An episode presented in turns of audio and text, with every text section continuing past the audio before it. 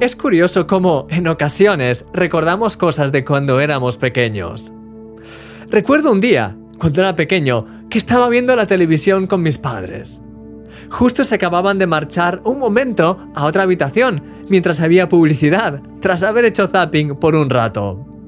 La publicidad terminó y resultó ser que en esa emisora estaban echando una película de suspense.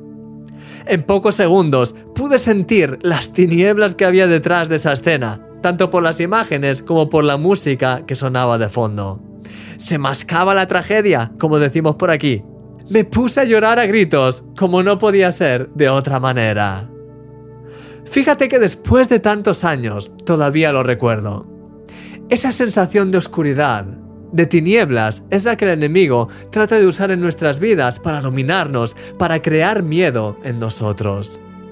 Dios, sin embargo, es todo lo contrario. Él es luz. Y la luz nos hace sentir tan bien. Es de hecho parte de su naturaleza.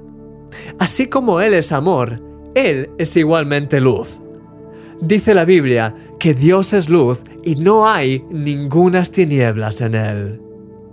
Dios es totalmente transparente, no hay tinieblas ni cosas ocultas en Él. Su luz te hace sentir a salvo, a la vez que te inspira y te llena de vida.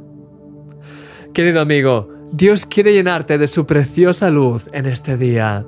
Él desea apartar de tu vida toda forma de tinieblas, todo aquello que te asusta y que te inquieta, y hacerte brillar con su presencia. ¿Te gustaría orar conmigo en este día?